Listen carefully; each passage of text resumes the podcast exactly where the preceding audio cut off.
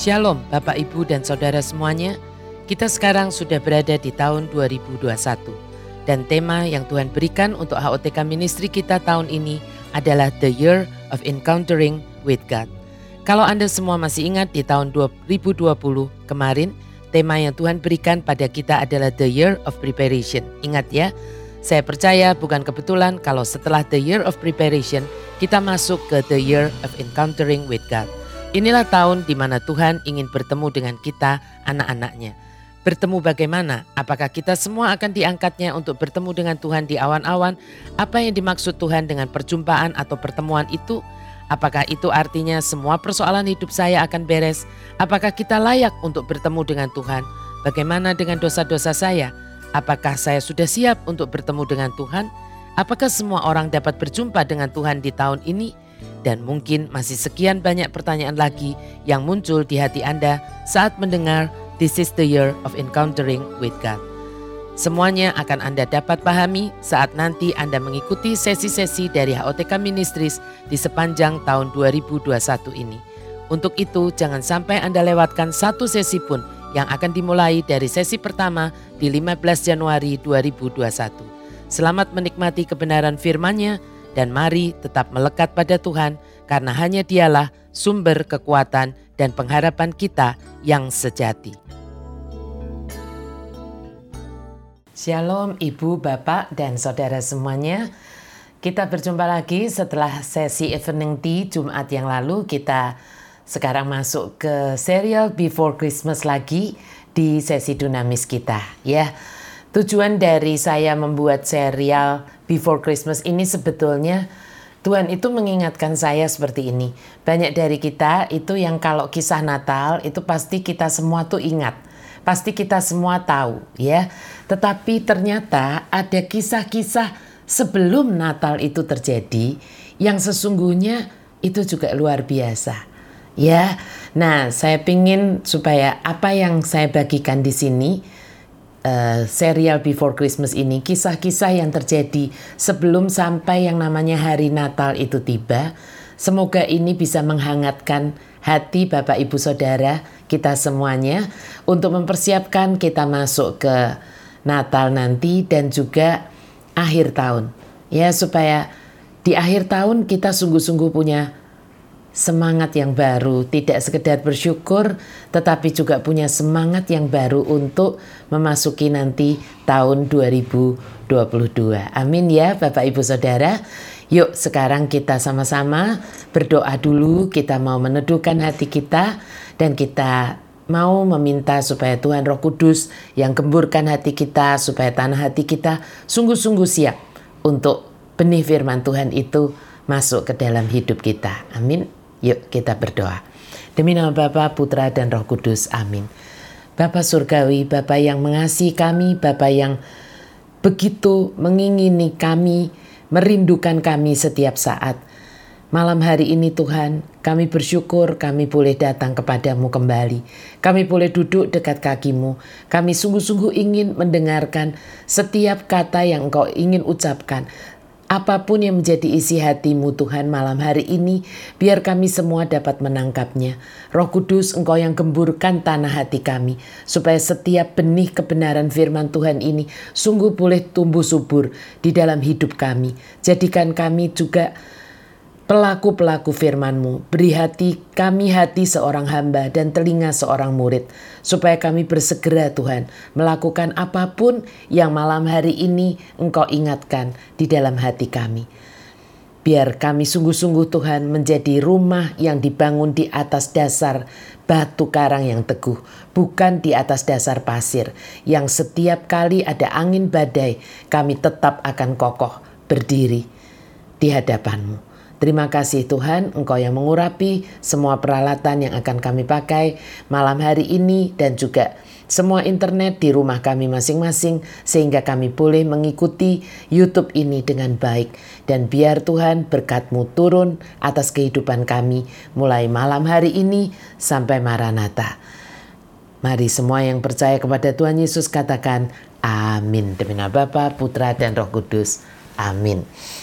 Nah, Kisah yang akan kita renungkan malam hari ini ya, Ini terjadi di zaman Herodes Agung. Ya, terjadi di zaman Herodes Agung berkuasa di tanah Yudea.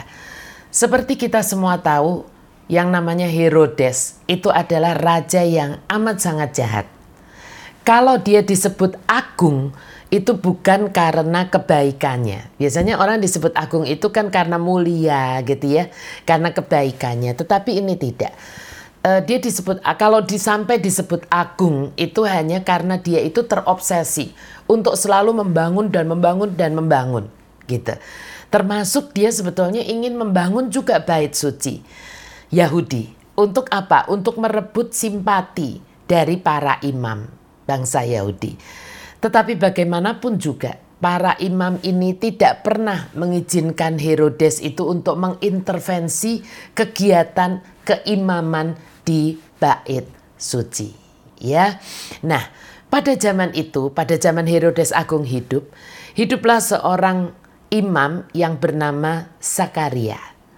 Dia adalah seorang imam yang hidup benar di hadapan Tuhan. Dan pada hari itu gitu, dari hasil undian para imam, ternyata Sakaria itu mendapat giliran. Giliran apa? Giliran untuk masuk ke bait suci dan membakar ukupan di dalamnya. Wow. Sakaria sangat terkejut dan sungguh-sungguh merasa bersyukur. Kenapa demikian Bapak Ibu Saudara? Nah Anda dan saya harus tahu. Karena dengan sistem undian yang ini sudah dibuat sejak zaman Daud ya. Pastinya belum tentu seorang imam itu bisa bertugas di dalam bait suci. Karena sistemnya undian. Ya bukan bergilir tetapi undian. Bisa jadi ada imam yang selama hidupnya dia tidak pernah bisa masuk ke dalam bait suci. Ya. Nah, jadi kesempatan yang Sakaria dapatkan ini pastinya adalah suatu berkat dan kehormatan yang amat sangat bagi Sakaria. Dia sudah bertekad. Sakaria ini sudah bertekad akan melakukan tugasnya dengan sangat hati-hati. Jangan sampai ada yang salah. Kenapa begitu? Karena akan fatal akibatnya, baik bagi dirinya sendiri, tetapi juga bagi seluruh bangsa Israel. Pastinya hal ini karena dia tidak mau salah, hal ini pasti membuat ada sedikit stres yang dia rasakan. Di sisi lain, dia amat sangat excited dan pastinya dia sudah membayangkan apa yang nantinya dia bisa ceritakan kepada Elizabeth, istrinya yang sangat dicintainya ya saat dia nanti pulang ke rumah ketika dia selesai dari tugasnya ya. Karena pada zaman itu belum ada handphone ya kan, belum ada handphone, belum ada kamera seperti saat ini. Dan menurut saya seandainya sudah ada handphone dan kamera pun itu nggak akan pernah diizinkan untuk dibawa masuk ke dalam bait suci karena bait suci adalah sesuatu yang sakral apalagi di ruang holy of holies ya bukan. Nah, sehingga Sakaria ini bertekad bahwa dia itu harus dapat mengingat-ingat gitu ya, mengingat-ingat semuanya. Apa yang dia lihat di dalam, ya kan ngapain aja di dalam, ada apa saja di situ. Supaya Elizabeth istrinya bisa ikut mendapatkan gambaran seperti apa sih bait suci itu dan apalagi ruang maha kudus itu. Dan hal ini makin menambah stres lagi di hati Sakaria ya. Nah, Zakaria itu sangat mengasihi Elizabeth istrinya. Walaupun Elizabeth ini mandul. Awalnya mereka selalu datang ke halaman bait suci dan berdoa supaya Tuhan itu menganugerahkan mereka seorang putra. Tetapi setelah tahun demi tahun menunggu dan menunggu dan menunggu, anak yang mereka harap-harapkan, yang mereka nanti-nantikan tidak juga datang, tidak juga Tuhan berikan. Mereka berdua mulai berpikir, mungkin memang Tuhan tidak berkenan mereka itu memiliki anak. Ya, dan dengan pemikiran itu mereka tidak lagi berpikir tentang kemungkinan memiliki anak. Apalagi dengan usia mereka yang semakin tahun semakin bertambah tua. Pastinya ada rasa kecewa di hati Zakaria dan Elizabeth. Namun mereka ini adalah pasangan yang sungguh-sungguh mengasihi Tuhan dan punya istilah saya itu kegentaran hati akan Tuhan. Sehingga mereka tidak marah kepada Tuhan. Dan malahan mereka memutuskan. Apa yang mereka putuskan? Oke, okay, kalau begitu kita pakai saja sisa hidup kita ini, kita berdua ini, ya kan, untuk melayani Tuhan. Nah, kembali sekarang kepada Sakaria. Sekarang dia sudah berada di dalam bait suci. Saya bercerita supaya Anda semua bisa membayangkannya, ya. Sakaria sudah berada di bait suci dan dia melihat altar yang begitu indah yang disalut dengan emas murni. Dia sangat ingin menyentuh karena itu for the first time ya. Dia ingin menyentuhnya, tapi dia tahu bahwa dia tidak boleh melakukannya. Kenapa? Karena altar tersebut ada di sebelah ruang Maha Kudus, Holy of Holies, di mana dia tahu hadirat Tuhan itu ini, Jehovah Syamah ini, ya kan, tabut Tuhan itu ada di situ. Ya, yang melambangkan hadirat Tuhan itu ada dan itu sangat dekat dengan altar itu. Itu sebabnya maka ruangan tersebut dipisahkan dengan tirai. Ya, dipisahkan dengan tirai. Sakaria paham bahwa dia harus sangat hati-hati melakukan semuanya seperti yang sudah diinstruksikan melebihi atau melakukan lebih dari itu.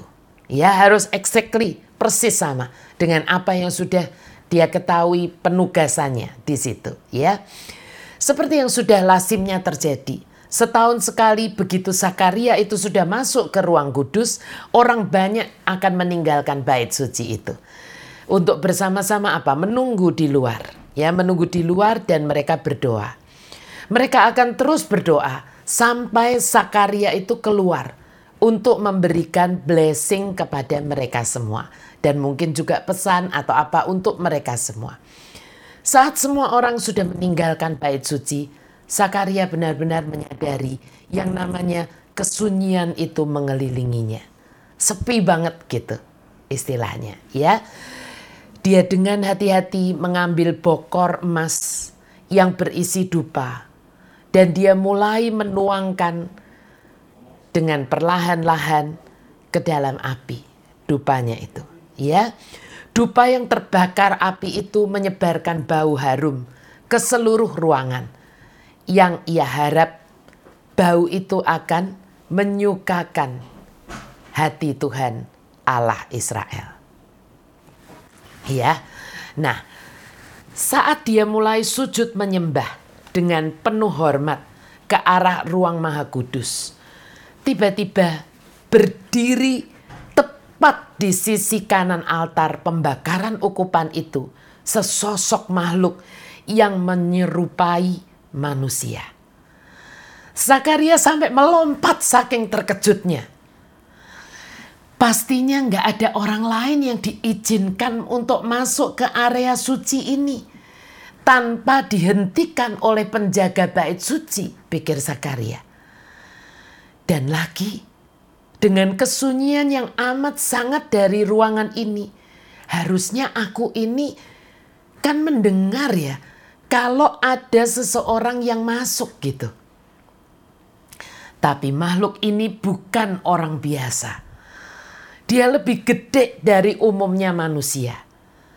Dan lebih dari sekedar ukurannya adalah kemuliaan yang ada padanya. Dia dikelilingi oleh cahaya dan cahaya tersebut memancar melalui dia dan dari dia. Malaikatkah dia? Tapi kok nggak bersayap layaknya kerubim dan serafim yang diketahui oleh Zakaria. Dia ini berbeda. Hadirat dari makhluk itu membuat nafas Sakaria itu seolah berhenti. Saking didera rasa terkejut dan ham, dan saking takutnya juga hampir-hampir membuat Sakaria itu lumpuh, jatuh tersungkur saat makhluk tersebut mulai berbicara.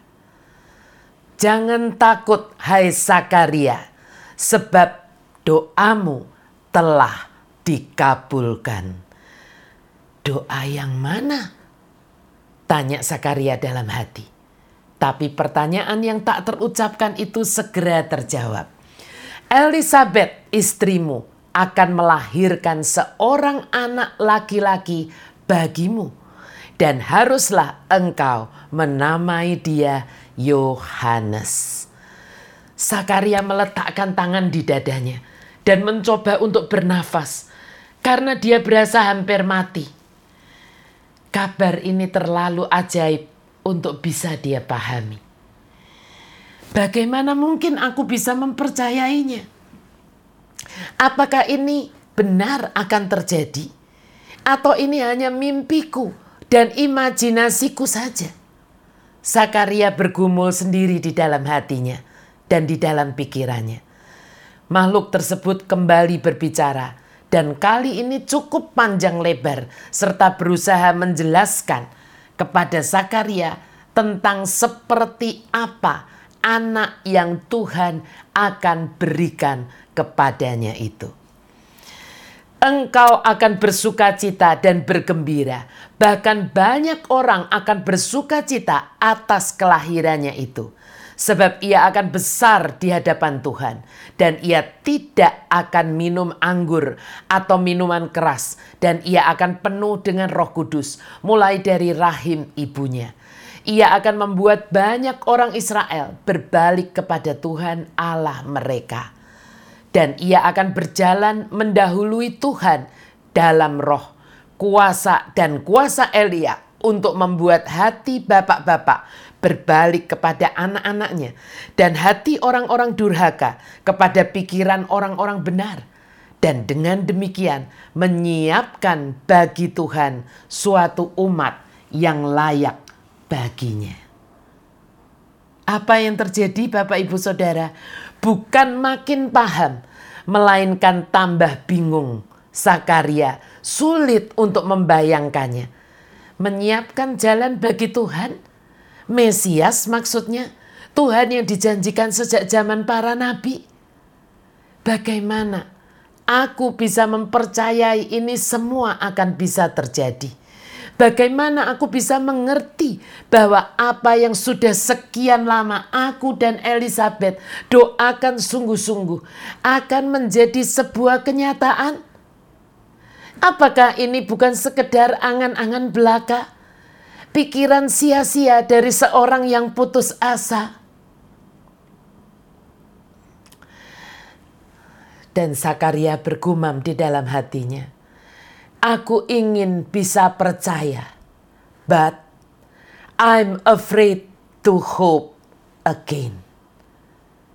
Aku takut berharap lagi. Dan pikiran-pikiran ini membuat air mata Sakaria deras mengalir. Dia berusaha untuk menghapus, namun terlalu banyak untuk dapat dibendungnya dan akhirnya tak tahan lagi untuk menyimpan semua pertanyaan itu di dalam hatinya. Akhirnya mulut Sakaria pun berkata, Bagaimanakah aku tahu bahwa hal ini akan terjadi? Sebab aku sudah tua dan istriku sudah lanjut umurnya. Makhluk itu berdiri tegak bahkan lebih tinggi dan lebih mulia dari sebelumnya. Dan suaranya menjadi lebih dalam dan perkasa. Akulah Gabriel yang melayani Allah dan aku telah diutus untuk berbicara dengan engkau dan untuk menyampaikan kabar baik ini kepadamu.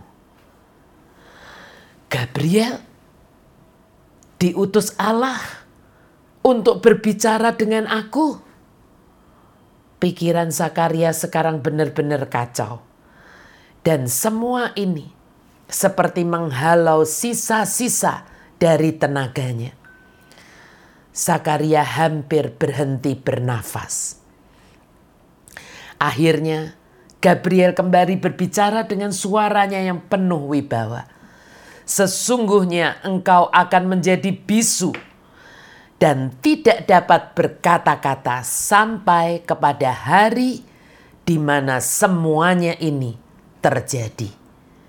Karena engkau tidak percaya akan perkataanku yang akan nyata kebenarannya pada waktunya. Dengan seketika itu juga Gabriel menghilang dan Sakaria ditinggalkannya dalam keheningan yang mencekam. Masih dengan keterkejutan dan kegentaran yang amat sangat. Sakaria tahu bahwa dia harus kembali melanjutkan membakar ukupan di ruangan tersebut hingga tuntas semua yang menjadi tugasnya. Dan waktu akhirnya Sakaria keluar dari bait Allah. Semua mata tertuju kepadanya. Semua menunggu. Apa nih yang akan diucapkan oleh Imam Sakaria? Blessing apa yang akan dia katakan? Namun saat Sakaria berusaha untuk mengucapkan sesuatu, lidahnya seperti keluh dan tidak ada satu kata pun yang dapat keluar dari mulutnya. Maka apa yang terjadi Bapak Ibu Saudara? Gemparlah semua orang yang menyaksikan hal tersebut. Mereka semua menebak-nebak. Apa yang terjadi dengan Zakaria? Kenapa dia bisu? Kenapa nggak bisa ngomong? Apa ya? Apakah dia melihat malaikat? Atau jangan-jangan dia melihat Tuhan? Bagi Zakaria pribadi, ada satu tanda tanya besar yang tergantung di dalam pikiran dan hatinya. Apa yang Tuhan akan lakukan? Bapak, ibu, saudara, itulah kisah before Christmas yang malam hari ini. Tuhan ingin untuk kita semua merenungkannya. Apa yang Anda dan saya dapatkan dari kisah before Christmas, before Christmas kita malam hari ini? Berapa banyak dari kita, dari Anda dan saya yang juga sama dengan Zakaria? Berapa banyak dari Anda yang mendengarkan sesi YouTube ini yang juga sering berkata, walaupun sama dengan Zakaria, hanya di dalam hati kita beraninya. Apa yang kita sebetulnya ingin katakan? I want to believe, but I'm afraid to hope again. Aku nih pengen percaya Tuhan, tapi aku takut untuk berharap lagi. Mengapa kita takut untuk berharap lagi? Saya menderetkan beberapa poin di sini. Mungkin nggak bisa semua ya, tapi karena kita sudah berdoa sekian lama, dan gak ada istilahnya awan sebesar telapak tangan sekalipun yang dapat kita lihat. Ya, yang kedua, karena tidak ada alasan untuk tetap berharap. Ya, seperti Zakaria tadi, aku sudah tua, istriku sudah lanjut umurnya, tidak ada alasan untuk berharap. Dan yang ketiga, takut untuk kecewa lagi. Kenapa kita tidak berani berharap lagi? Karena kita takut kalau nanti kecewa lagi. Ya. Nah, ini warning yang serius banget Bapak Ibu Saudara yang kita harus mengerti. Iblis itu paling senang melihat orang yang istilahnya itu discourage. Apa itu discourage? Tawar hati. Ya, tawar hati. Why? Kenapa? Iblis paling senang melihat orang yang discourage, yang tawar hati. Karena ketika kita discourage, ya ketika tawar hati, pasti kita kehilangan yang namanya joy. Kehilangan yang namanya sukacita. Amin. Ya. Ketika kita kehilangan sukacita di hatinya, orang yang uh, discourage kehilangan sukacita di hatinya. Kalau kehilangan sukacita di hatinya, habislah kekuatannya. Ingat Nehemia 8 berkata, The joy of the Lord is your strength. Is our strength. Kekuatan kita. Sehingga orang yang habis kekuatannya, nextnya apa? Sangat mudah dikalahkan. Dan itu sebabnya kalau Anda baca Alkitab sungguh-sungguh Bapak Ibu Saudara. Di sepanjang Alkitab Tuhan itu isinya sebetulnya mengapa? Mengencourage. Ya kan? Mengencourage Anda dan saya. Dengan apa? Dengan Tuhan itu berkata katanya ada yang sudah ngitung. Kalau Anda nggak percaya nanti dihitung, ya kan? Tuhan itu di Alkitab ada frasa jangan takut itu 365 kali. Ya, kecuali tahun kabisat ada 365 hari dalam setahun. Artinya sebetulnya Tuhan itu seperti mau berkata, setiap hari Tuhan mau berkata kepada Anda dan saya jangan takut, jangan takut, jangan takut, betul? Ya, ada lagi kata jangan khawatir, jangan bimbang. Itulah bentuk Tuhan itu encourage Anda dan saya. Untuk meng, meng, mengcounter setan yang kerjaannya dan hobinya adalah discourage Anda dan saya. Ya. Nah, tapi satu hal positif yang kita dapat pelajari dari Sakaria ini adalah apa? Walaupun dia dan istrinya mungkin itu kecewa karena doa mereka kok tidak dikabulkan terus sama Tuhan selama berpuluh tahun loh, bukan selama bertahun-tahun saja, tapi berpuluh tahun dari muda sampai sudah lanjut usia. Ya mungkin sudah menopause, mungkin sudah uh, apa tuh sudah uh, impoten lagi gitu ya, sudah nggak nggak kuat lagi gitu. Namun mereka tetap setia kepada Tuhan, hidup benar dan hidup mereka itu dipakai untuk melayani Tuhan. Ya, walaupun pada waktu itu belum ada lagu hidup ini adalah kesempatan, hidup ini untuk melayani Tuhan, tapi mereka tahu itu. Ya. Nah, Sakaria itu kebenarannya ya Bapak Ibu Saudara, kalau Anda perhatikan tadi, Sakaria akhirnya mendapatkan janji Tuhan lewat malaikat Gabriel. Saat apa? Saat Zakaria ngapain? Saat dia sedang melayani Tuhan dengan sepenuh hatinya di bait Allah. Betul? Dan bukan di tempat lain. Dan bukan dia sedang melupakan Tuhan ketika janji itu datang. Ya.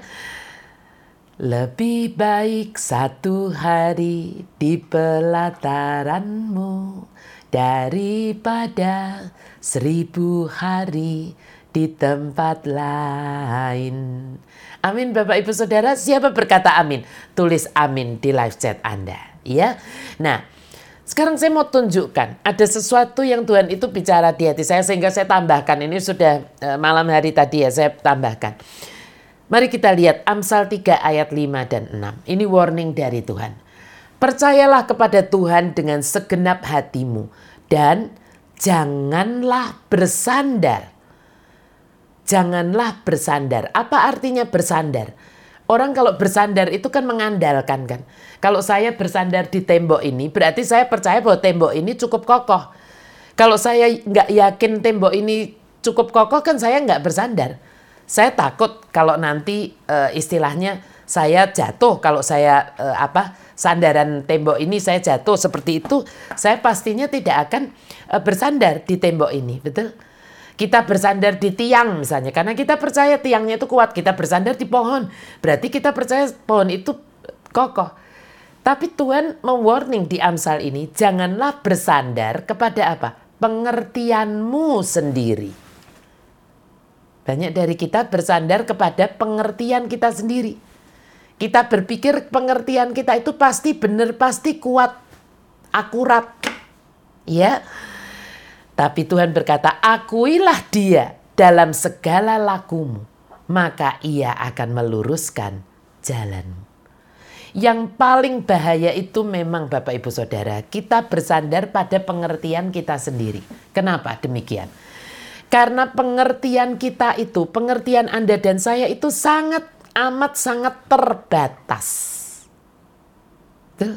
Pengertian Anda dan saya itu sangat terbatas. Mau bukti yang paling sederhana? Kalau Anda duduk di satu ruangan seperti saya, yang kita bisa lihat itu adalah semua yang di ruangan ini sejauh mata saya bisa muter begini. Apa yang di balik tembok ini saya nggak bisa lihat. Betul? Gak bisa lihat. Yang di sebelah sini, di baliknya tembok ini lagi saya nggak bisa lihat. Di balik pintu itu saya nggak bisa lihat. Itu so simple. Apalagi yang di masa depan. Baru yang di balik tembok aja saya nggak ngerti kok. Betul? Ya, nah sangat terbatas.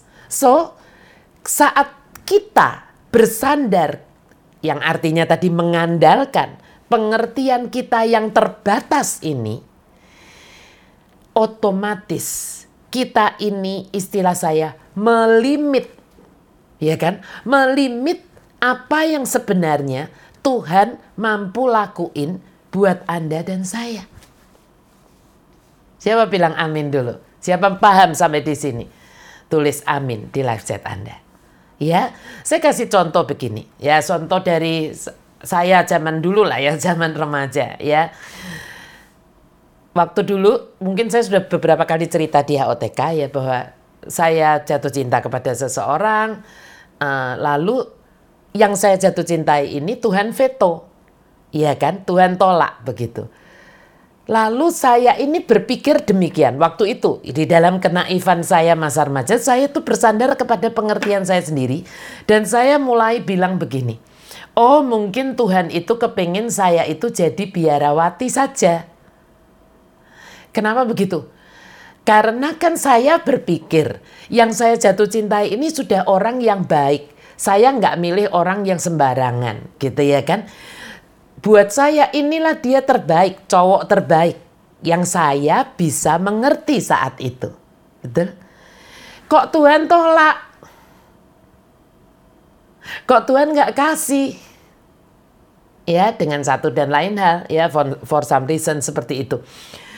Jadi saya melimit kemampuan Tuhan memberikan saya pasangan dengan pengertian saya sendiri, paham ya? Saya berkata bahwa, oh ya kalau yang ini sudah tidak jadi, ya berarti mungkin Tuhan pengen saya jadi biarawati gitu. Iya kan? Nah, dan biasanya saat kita itu melimit Tuhan jadi sebatas pengertian kita, sebenarnya hati kita itu pasti sedih. Satu. Dua, sebetulnya pasti kecewa. Dan tanpa kita sadari, Seringkali kita bersungut-sungut. Kata-kata kita jadi pedes, ketus. Ya kan? Pahit. Semua orang kena getahnya. Terutama orang-orang yang paling dekat, yang terdekat dengan kita. Ada orang tertawa aja kalau hati kita tuh baru discourage ya, seperti itu baru tawar hati seperti itu. Karena kita melimit Tuhan, karena kita bersandar pada pengertian kita sendiri, hati kita tuh pasti tawar gitu, iya kan? Dan saat ada orang tertawa aja, kita bisa mikir gini, ngetawain gue ya. Iya kan? Seneng ya kalau gue susah. Ya, banyak kan orang yang begitu. Akhirnya ruginya buat siapa Bapak Ibu Saudara? Buat kita sendiri. Ya, orang jadi sebel gitu ngeliatin kita. Ya, kalau tadi kalau tadi kembali ke masalah yang jodoh gitu. Ya, yang pengen ngedeketin istilahnya jadi males. Masa orang suka ngedeketin sama orang yang wajahnya suntuk? Iya bukan. Kalau ini masalah belum dapat pekerjaan misalnya, ya kan? Lalu kita melimit itu dengan pikir bahwa ya udahlah Tuhan itu memang nggak pro kok kalau sama saya. Orang lain dikasih kerjaan yang baik, saya enggak. Terus kita melimit gitu ya sudahlah nanti saya pokoknya seadanya aja misalnya begitu ya kan? Atau misalnya tentang karir. Lalu kita melimit karena kita sudah tunggu punya tunggu kita di uh, lalui gitu. Istilahnya setiap kali disalip sama orang yang lebih junior dari kita lebih junior dari kita. Lalu kita berpikir bahwa oh ya sudahlah emang udah habis karir saya. Kan? kenapa? Karena pemikiran kita sendiri. Tadi kan Zakaria juga Iya kan? Dia berkata bahwa bagaimana mungkin ini bisa terjadi kepadaku? Kenapa? Lalu dilanjutkan kan, sebab aku sudah tua dan istriku sudah lanjut umurnya. Itu pengertiannya siapa? Pengertian Sakaria sendiri kan? Artinya dia melimit. Melimit Tuhan. Ya kan?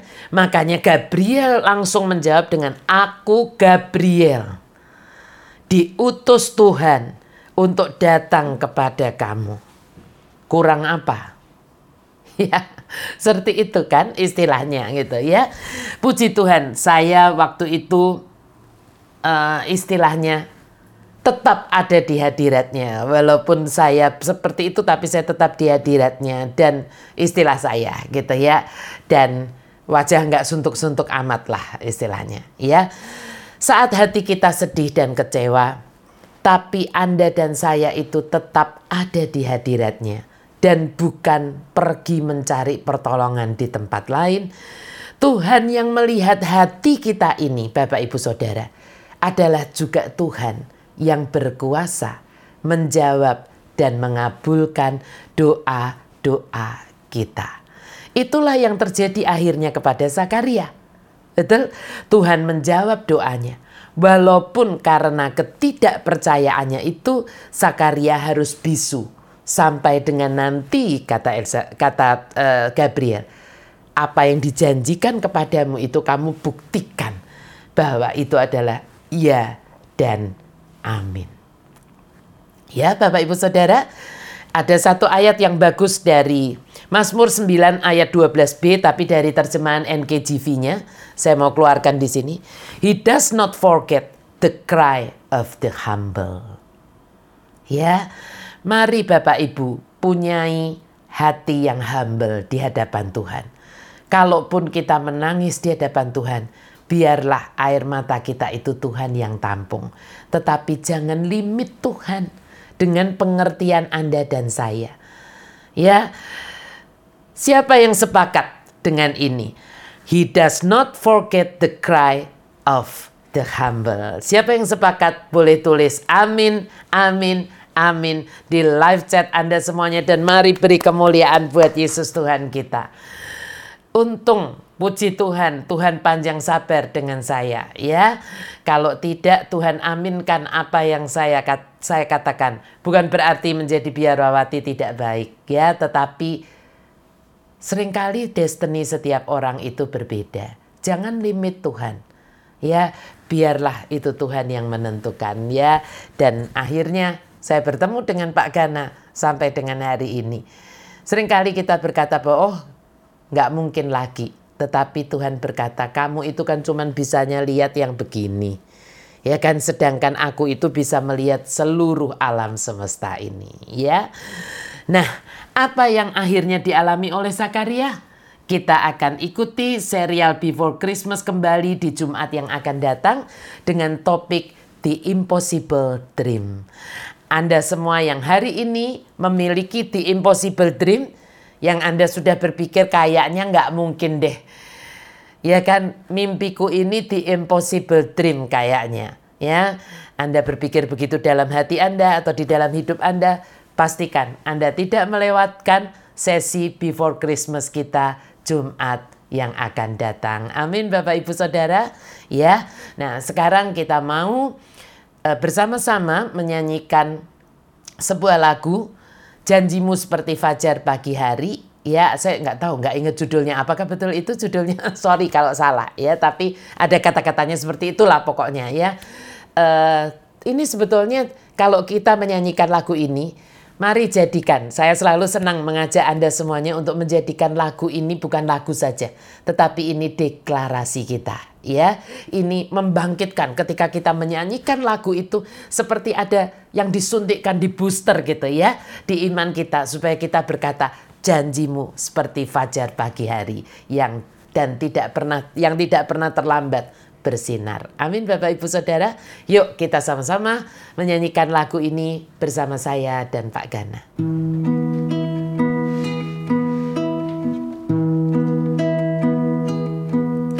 Ketika ku hadapi kehidupan ini Jalan mana yang harus ku pilih? Ku tahu ku tak mampu Ku tahu ku tak sanggup. Hanya kau Tuhan tempat jawabanku Aku pun tahu ku tak pernah sendiri. Sebab engkau Allah yang menggendongku. Tanganmu membelaiku Cintamu memuaskanku. Kau mengangkatku ke tempat yang tinggi Janjimu seperti fajar pagi hari. Dan tiada pernah terlambat bersinar. Cintamu seperti sungai yang mengalir. Dan ku tahu betapa dalam kasihmu Dari lagu ini saya paling suka lirik di referennya Bapak Ibu Saudara Yang berkata janjimu seperti fajar pagi hari Dan tiada pernah terlambat bersinar Seringkali ketika kita bangun di pagi hari yang betul-betul masih subuh gitu ya. Uh, dan itu musim kemarau. Pasti kita bisa langsung jelas kelihatan gitu. Ya kalau uh, saya ini tinggal di apartemen ya kalau dari lantai kebetulan saya tinggal di lantai 19 kalau bangun benar-benar pagi dan melihat itu bisa kelihatan memang betul-betul sore juga begitu matahari terbenam bisa kelihatan gitu. Yang kelihatan banget gitu warnanya mulai dari uh, apa uh, pudar sampai akhirnya terang terang terang terang gitu. Sampai betul-betul kuning terang. Kalau sore juga uh, apa dari yang seperti orange begitu tambah redup tambah redup tambah redup sampai langitnya tuh gelap. Itu kalau musim kemarau. Tetapi kalau sekarang-sekarang ini ketika sering kali hujan gitu ya kan di pagi hari di dini hari itu hujan. Kalau kita bangun di jam yang sama dan kita itu uh, keluar pengen melihat fajar yang menyingsing gitu. Sepertinya nggak ada. Nggak kelihatan gitu. Yang kelihatan hanya kalau mendungnya tuh gelap apalagi hitam semua kelihatan begitu.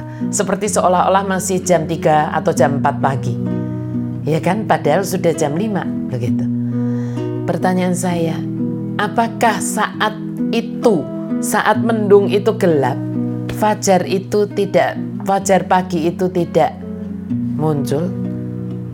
Apakah pagi itu berarti tidak ada yang namanya sunrise? Dan kalau sore matahari itu uh, sudah sore hari, maghrib begitu senja, kalau itu sedang hujan deras, apakah mataharinya tidak tenggelam, tidak terbenam? Kita semua yang sudah dewasa pastinya tahu.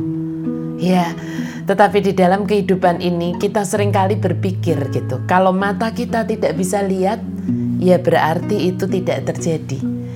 Kalau otak kita tidak bisa mencerna, ya berarti itu tidak ada. Dan itu tidak bisa Ketika otak kita berkata tidak mungkin, berarti itu tidak bisa. Semoga lagu ini mengingatkan kita. Janjimu seperti fajar pagi hari dan tiada pernah terlambat bersinar. Persoalannya sering kali kita bisa lihat sinarnya, sering kali kita tidak bisa melihat sinarnya, tapi dia tetap tidak terlambat bersinar. Amin Bapak Ibu Saudara. Yuk kita sama-sama sekali lagi nyanyikan lagu ini sebagai deklarasi iman kita kepada Tuhan. Ketika ku hadapi kehidupan ini. Jalan mana yang harus ku pilih Ku tahu ku tak mampu Ku tahu ku tak sanggup. Hanya kau Tuhan tempat jawabanku. Aku pun tahu tak pernah sendiri. Sebab engkau Allah yang menggendongku. Tanganmu membelaiku Cintamu memuaskanku. Kau mengangkatku ke tempat yang tinggi. Katakan Janjimu seperti fajar pagi hari. Dan tiada pernah terlambat bersinar. Cintamu seperti sungai yang mengalir. Dan ku tahu betapa dalam kasihmu. Sekali lagi kita nyatakan iman kita. Janjimu seperti fajar pagi hari. Dan tiada pernah terlambat bersinar. Cintamu seperti sungai yang mengalir. Dan ku tahu betapa dalam kasihmu dan ku tahu Tuhan Dan ku tahu betapa dalam kasihmu Ya Tuhan, kami sungguh tahu betapa dalam kasih-Mu kepada kami semua. Gak mungkin Tuhan yang sudah mati buat kami, Tuhan yang sudah rela meninggalkan semua kemuliaan di surga untuk menebus kami, untuk membayari kami. Tiba-tiba Tuhan buang kami, tiba-tiba Tuhan tidak perhatikan kami, tiba-tiba Tuhan tidak menyayangi kami. Itu sesuatu yang tidak mungkin. Dan biar malam hari ini sesi yang kami baru saja dengar, kisah tentang Sakaria yang kami baru saja dengar, dan lagu yang kami baru saja nyanyikan. Biar ini Tuhan meletakkan satu harapan baru di dalam hati kami. Bahwa kami punya Tuhan yang janjinya seperti fajar pagi hari dan tidak pernah terlambat bersinar. Janji Tuhan tidak pernah tergesa-gesa untuk ditepati, tetapi juga tidak pernah terlambat untuk Tuhan menepatinya. Di dalam ketepatan waktumu Tuhan. Ajari kami untuk mengerti, untuk bersabar menunggu waktumu dan untuk percaya bahwa sebagai Bapak yang baik, Engkau tidak pernah merencanakan yang buruk untuk kami anak-anakmu. Dan biar Tuhan malam hari ini kami berani untuk berharap lagi. Kami tidak takut untuk berharap lagi.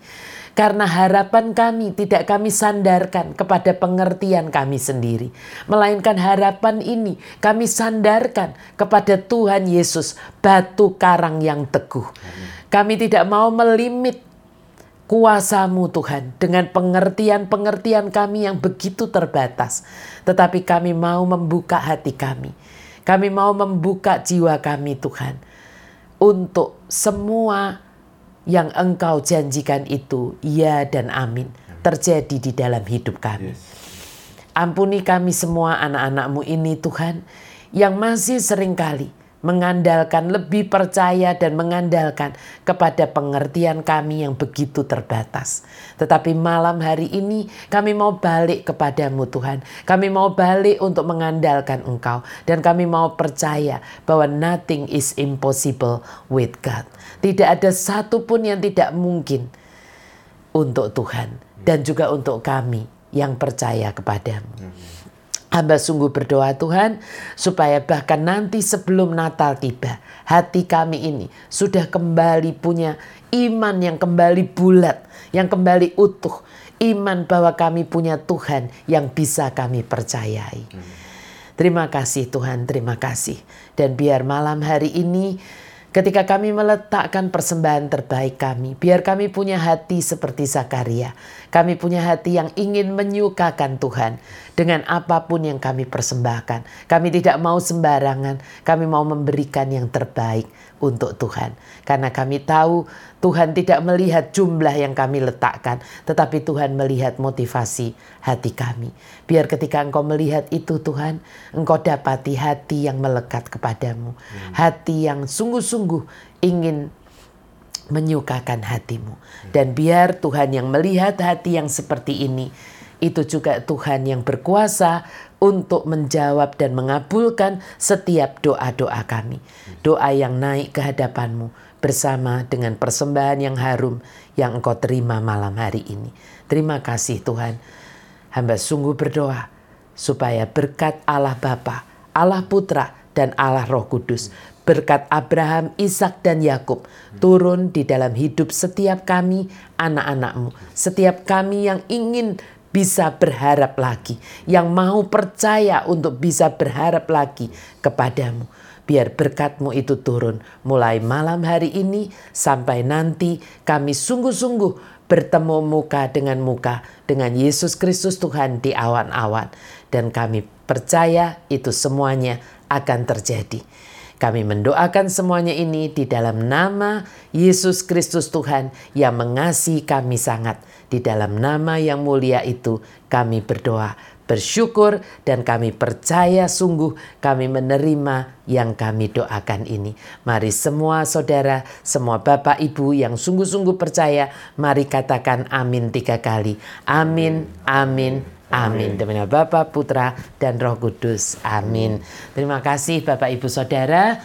Saya sungguh percaya ada hati yang disegarkan, ada hati yang dihangatkan dengan kisah ini untuk kita tidak pernah berkata lagi I'm afraid to hope again ya, tetapi kita mau berkata aku mau percaya lagi kepada Yesus Kristus Tuhan. Amin ya Bapak Ibu Saudara. Terima kasih. Sampai berjumpa di sesi kita di Jumat yang akan datang. Masih serial Before Christmas tinggal dua kali lagi. Jumat depan dan Jumatnya lagi. Ya dan setelah itu kita akan masuk ke year end celebration uh, di uh, secara offline ya secara onsite ya.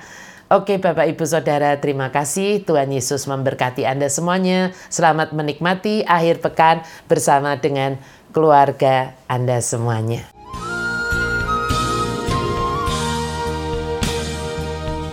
Shalom Bapak Ibu dan Saudara semuanya. Bagaimana setelah Anda mendengarkan kebenaran firman Tuhan hari ini? Saya berdoa biarlah hati Anda seperti tanah yang gembur. Sehingga kebenaran firman yang Anda dengar ini bukan hanya memberkati Anda, melainkan juga tertanam kuat dalam hati Anda, tumbuh subur dan menghasilkan iman yang semakin kokoh. Sehingga apa pun yang Anda harus hadapi sepanjang tahun ini, Anda akan tetap teguh berdiri seperti rumah yang dibangun di atas dasar batu karang yang teguh. Dan jika Anda merasa diberkati dengan kebenaran firman ini, jangan lupa follow Spotify HOTK Indonesia dan bagikan juga kepada teman, saudara, dan keluarga Anda yang lain. Dengan melakukan itu, Anda telah menjadi garam dan terang bagi sesama, seperti yang Tuhan minta untuk kita melakukannya. Terima kasih. Sampai jumpa di sesi-sesi khotbah saya berikutnya. Tuhan Yesus memberkati Anda.